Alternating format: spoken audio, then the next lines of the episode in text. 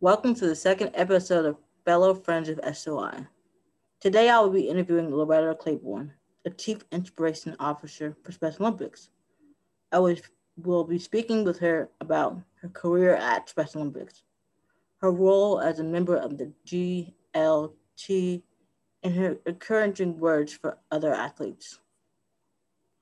Welcome, Loretta, to the Fellow Friends of SOI podcast. We are so excited to have you. How did you first get involved in Special Olympics? I first got involved in Special Olympics when I was working at a school to work program at a shelter workshop. A counselor noticed me running back and forth to the workshop and he says, I think I have something you will like. And of course, I had a bad day that day. I got in a fight with somebody, and at the end of the day, he called me into the office, and everybody was looking and says, "Yeah, she's out of here." Back to school, that crazy lady. And then all of a sudden, he calls me in the office and he hands me this piece of paper. I didn't read that well at the time. And all I saw on it was Olympics. Well, I have a love for the Olympics, and that was one of my dreams. But make a long story short, he says, I think I have something to do that you'll like. It's better than all this medicine you're taking. Of course, he gave me the paper. I folded it up and put it in my pocket and I went home. And on the way home, you know, I got home and I got in the car and I said, Dad, I better give this to my mom. I said, Oh, I know Vita. She's going to call Mr. Gilreeve, see what's happening. So I gave her the paper and she was playing cards and she looked at it. What's this? I said, I got it from at the workshop. And my neighbor said to her, as my mom was reading it, Special Olympics, what's that? And then the neighbors, I can't afford that. She cut right in front of my neighbor saying, well, huh, I got two kids in drum corps, a third one joining. And the lady looked at the paper and says, Rita, look at this. It's free. It's free for kids like Loretta. At the time I was a kid, I was, you know, still in school. And she says, why don't you let her do something? Why don't you let, let Loretta have something? So I thought she totally forgot. That morning came, it was a Saturday morning, January 1970. I heard this boom, boom, boom. Get up, get them clothes on and get to that shelter workshop. You'll think twice before you take another free sandwich. Here, Mr. Lee had called my mom ahead of time. She popped my balloon. I got up and I went to the first practice and I came home. She says, How was it? I said, It was okay. I quit. She said, What did you say? I said, I quit. You don't quit nothing in my house. You understand? You start quitting today, you'll always be quitting. My mom's a big round woman. But I tell you what, she had a big heart. And when she spoke, she was like E.F. Hutton. Everybody got quiet. And that was my start at Special Olympics. Now, out of all the honors you, you received, like the Arthur Ashe, what has been your favorite award?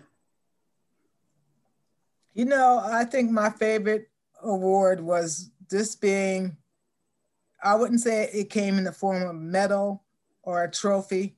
My favorite award would be in the people that I met through this journey of life. And I look back at Eunice, I look back at her children and her family. Just meeting her helped open me up to get out of my box and open up to others to make a difference. And seeing what she has done in the impact of my life.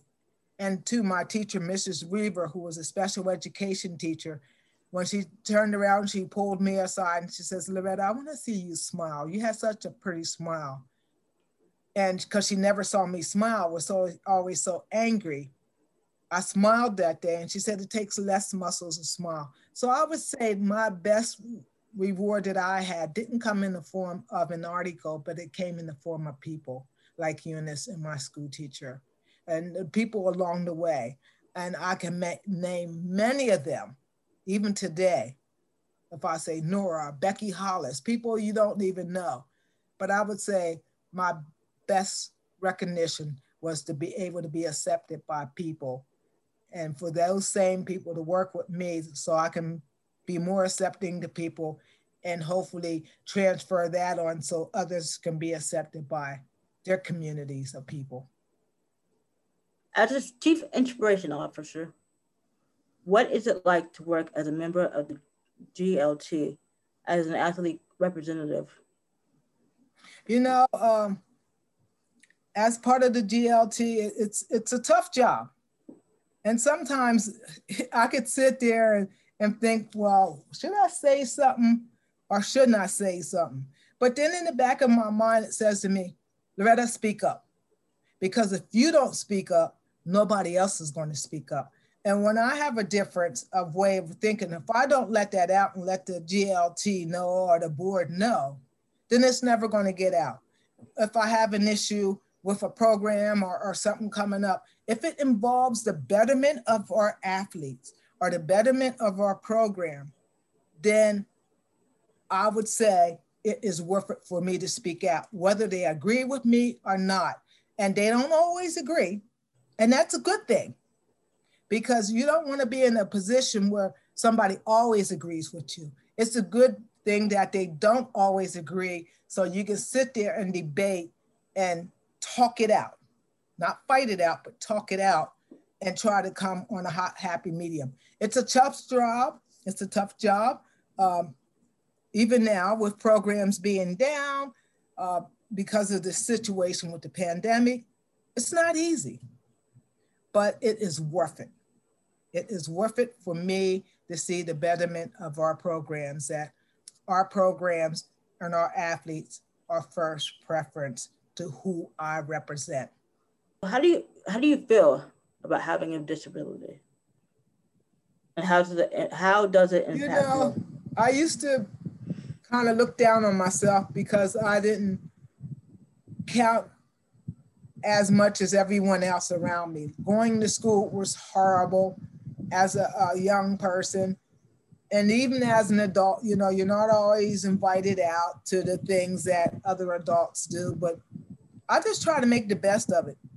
I just try to make the best of it. And I take my disability and I show people what my abilities are instead of my disabilities. So being a part of the community is very important.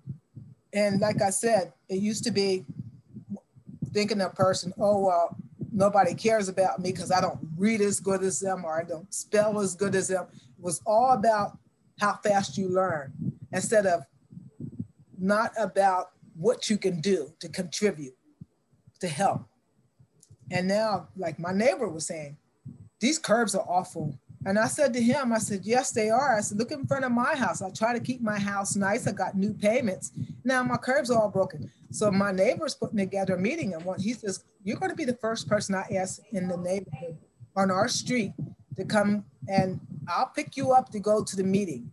And we're going to complain about the litter in our streets. We're going to complain about the curves in our streets and the trash that's sitting in the alley.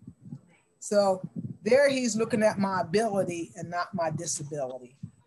You know, something about that um, even before I even knew about Special Olympics, I played basketball, youth basketball. I was the only girl. And the boys would, they knew I had a disability. So they would come out and figure out what what's a good way to pass it to put to her so she can get to the ball. And, you know, they didn't, they definitely did never make fun of me, but it was like I was accepted. And, you know, when, and when I got into Ball Special Olympics, Never knew there would be open arms, of course, but they really, you know, took care of us. It's just something some random person comes up, they ask it, well, how do you? They'll probably ask, how do you get involved in Special Olympics? And it's just very impacting because I was doing the plunge. We did our plunge, and we had me, me and Nicole were had a film on my backyard we had a Special Olympics sign up in their yard, and these couple walked by and they said, "Oh, Special Olympics." Oh, I, I know about Special Olympics. I did not even know them. You know, I was like,